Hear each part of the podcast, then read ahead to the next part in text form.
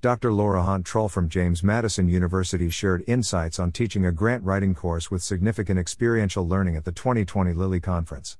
Hunt Trull began by introducing, for me, probably review for others familiar with experiential learning, National Society for Experiential Education, NSEE, Principles of Good Practice.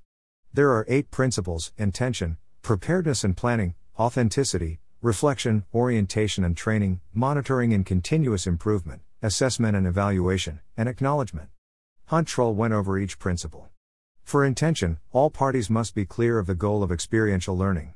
For preparedness and planning, prepare participants and partner agencies. Experiential education is really world experience, each student will have an authentic experience that may not be similar to peers. Reflection helps adjust and measure outcomes when it is done intentionally.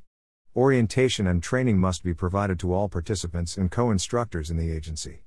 Constant monitoring and feedback are important for achieving goals.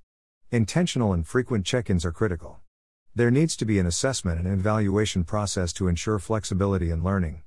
Acknowledgement is important to celebrate the learning and achievements for participants and agencies.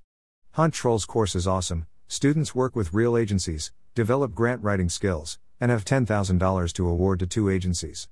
Community partners work closely with faculty, they even write letters of commitment. Students vote for the grants that get funded. The pivot to online and virtual experiential learning brought with it several changes virtual check ins, electronic posters, electronic voting, and even virtual ceremony.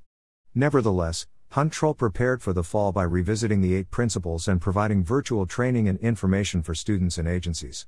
Feedback and reflection became more targeted, calling on people to share by telling them they would share during the next class. This gave students an expectation and time to reflect. Independent readings and a schedule of check ins were necessary. Hunt Trull was systematic and kept the eight principles in mind, by completing a table with the course goals, principles, and activities. This example of experiential learning made me think about the possibilities for the BIT 295 Biotechnology and Sustainability course. I wonder if a mini proposal program with the Sustainability Office would be helpful and successful. I wonder if the experiential learning and course could be virtual. Hmm. What does experiential learning look like when it pivots abruptly to online?